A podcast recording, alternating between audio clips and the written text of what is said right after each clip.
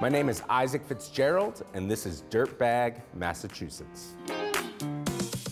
It's the book that I wish I had when I was 14 years old. I wanted to give a book that showed that it's okay to be introspective about yourself and that I was raised on a certain type of masculinity that was very much just about toughen up, you know, just stick to your guns, don't back down. And so that's that's what I started talking about. It's, it's a it's a, a way of looking at masculinity not through one lens, but showing that there's actually a huge huge range of all these different ways that we can be people. I love it that you call this book a confession, hmm. not a typical memoir.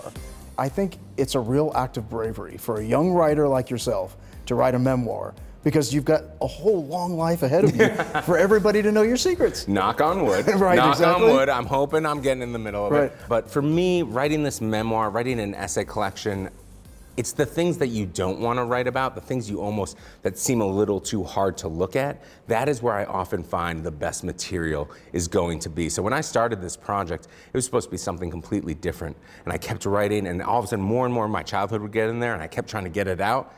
18 months later, I finally call my editor and I say, hey, I, I think this book might actually be more about my childhood than I thought. And my editor, Nancy Miller at Bloomsbury, wonderful woman, just responded, yeah, I've been waiting like 18 months for you to figure that out. Really? out. Was yeah. it, did it start off as a work of fiction or was Yeah, it still wasn't a memoir? fiction. I just the, the the essay about the Hold Steady, that rock band that's in there.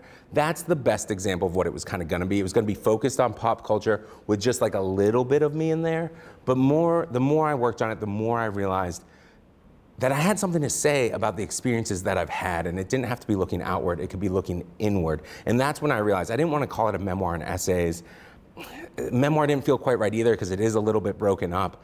And that's when I realized, oh, it's a confessional. It's like I'm sitting there in the booth saying something, confessing something, sharing something that I haven't really shared before publicly. And that is, I think, what makes it such a stark book is that from the very first chapter, there is this you have an experience in your life that is that shaped your life. And we'll talk about that. But I, I think that I too would have been like, hey, just so you know, this needs to be a memoir just about your whole life. You know what I mean? This is what you need to be doing. Um, Well, thank you. All right, so we've already talked about this, but an introduction to one of your first sections Mm-hmm. is one of the best sentences I have Mm, read. My parents met at divinity school, which is a pretty funny way to start an affair. so it's such a raw act of writing, I think. Did you tell your family and your friends you were doing this? And when you did, how did they react? I mean, this is it's it's all over the map with things like this, and this is a tough thing about making art. Start with the lighter stuff, which is my friends were so supportive, and many of them, especially like old friends from school, I reached out to them, I showed them the parts they were in, and many of them were just like, yes. Use my name. Now, I've got other friends though that do other more adult things in life now. And so they were like, I love it. Please change my name. And I totally understood that as well. Family is, is more difficult because I knew, you know, we're already talking, it took me 18 months just to figure out how to get started. This Right. book came in past its due, due date, you know, it came in past the deadline. Yeah. And so I knew if I if I got caught up talking with my family about every little thing, it was just going to be so many more hurdles to get over. Um, so I decided to work on the project and then show it to them at the end. But the one thing I'll say, my mom wrote me an email. She, I, I told her, I told her immediately, I said, you don't have to read this for the record. We can just go about our lives. You do not have to read this. She's a very smart woman. She read it in a night. She wrote me an email the next morning and she just said, I am so sorry. And then the next line I think was even more telling. I mean, I'm so sorry. I was probably waiting to hear that my whole life. I didn't even know it. But the next line she said, I had no idea you were carrying this.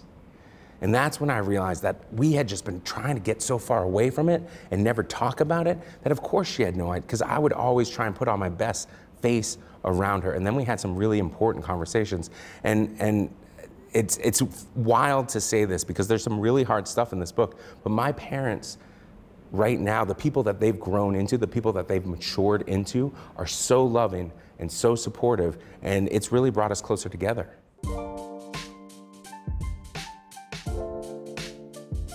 I love the word dirtbag. Me too. It can take such a negative tone, but at the same time, it's almost a description of someone that is a great character. Mm. And so I wondered where the title came from. Great story. So, my friend Jason Diamond, who's a wonderful writer in his own right, he has a wonderful memoir. Look him up. I was talking with him about what I wanted to title this collection, which is Athol, Massachusetts. Athol. I'll give you one. Yep, one. It doesn't. you- Yeah. we don't need to say it, but it doesn't. You know what everybody else in the state called us, and so Of course they do. I wanted to call it that Massachusetts, and Bloomsbury, of course, was like, you can't call a book that. Right. And so Jason, so simply, so like without without even thinking, I just said that, and he just said, call it Dirtbag Massachusetts. Like just just threw it aside, and it's the, it's probably one of the best parts of the book. It's such a good title, and he just handed it to me. So I try to give him credit whenever I can. But were you offended when he was like, hey, this is going to be about you? And uh, ultimately, Dirtbag is what the No, word is. no, because it's a very low income area in what is actually a very rich state. And so Dirtbag got at the essence of of, you know, when I say the other word, Massachusetts, that, you know, people could call us that and we could be like hurt by it or we could like embrace it. Right. And we really embraced it. Tough question, but what's the hardest part of this book to write? See, for me, I think it might be your first chapter, but I could be No, wrong. no, no. no. You're knocking it out of the park. Okay. It's the first chapter or first essay and the last essay. And I can tell that tell you that because it was actually just one long essay that I eventually just split right in the middle, put it in the front, put it in the back. I wanted to write a book that felt like a mixtape.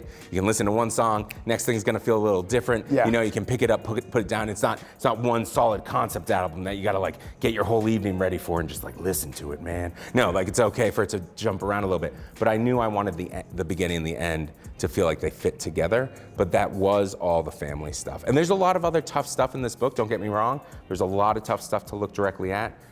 But this was the hardest essay to, to write, and it was also the last essay. I put it off, I put it off, I wrote everything else in the book, and then I finally sat down and started writing a story that I'd been trying to tell probably since I was nine, ten years old. Or even certain tell aspects. people. Exactly. I, I want to lift right from the intro because I thought that this was, and I want to make sure that I get, I, um, this was it. But before all that, he was a bomb that exploded his parents' lives. Mm-hmm. That's a lot to carry. But how much of that impacted your life? So I really thought of myself as a bad person.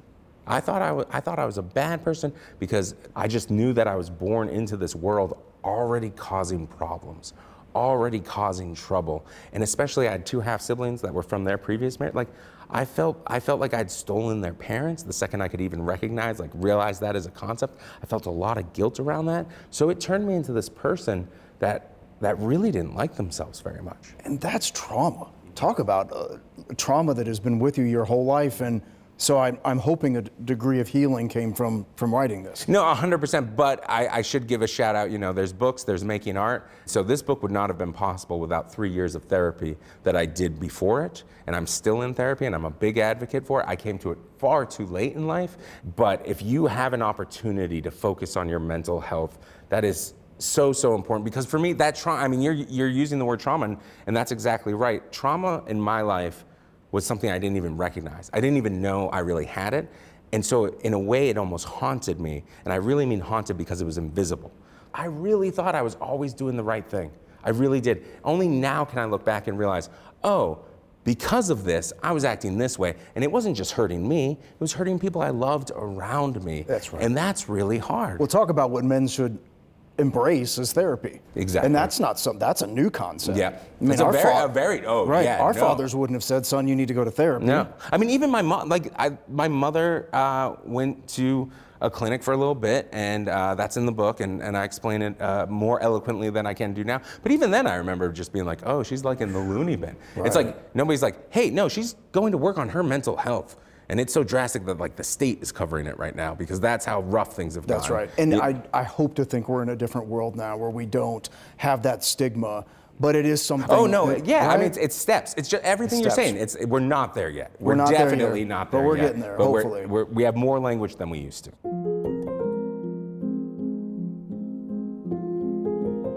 So I wanted to ask you if you've always wanted to be a writer, because the sentence in your book that I really loved was that you considered literature a second religion. Yeah, yeah. And that was my parents. Again, credit where credit's due. They messed up a lot of things. But one thing they cared, they cared about Catholicism and they cared about education. And they really, really made sure that I grew up surrounded by books. I was always in libraries when we were living in inner city Boston, always in bookstores when we had a little bit of cash to buy some.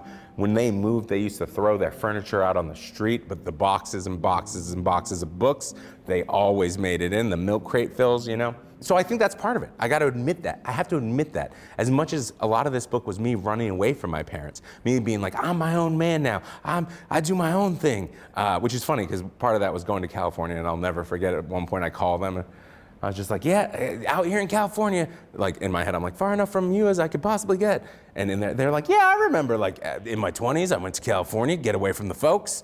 And I was like, and you're like, oh, come on. I was like, that's, yeah, that's that's my experience. I'm supposed to be original, but and, and you do. You recognize, especially as you get older, the similarities that you have with your parents. Um, but no, I I absolutely wanted to be a writer, and part of that, I have to admit, it was in a way to try and communicate with them. That's what they honored. Well, so of course.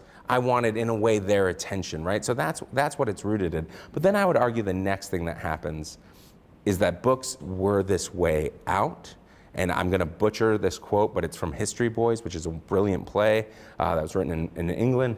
And it's when you're reading a book and you come across a line that you, it's an emotion maybe that you've only thought you felt, or maybe it's, it's a thought that you thought only you thought, especially when you're young, especially when you don't know a lot of the world. And then you see it there on the page. It's like a hand comes out and grabs yours, and it makes you feel less alone. And so that's, it gets back to what I was saying earlier. My original want for this book is that a younger version of me has it stuffed in their back pocket. That's all I'm trying to do, right? Is try to communicate with a younger version of myself. That's, once I realized books had that power, I was like, I need to figure out how to do that. And I'll be honest, I wasn't very good for a very long time.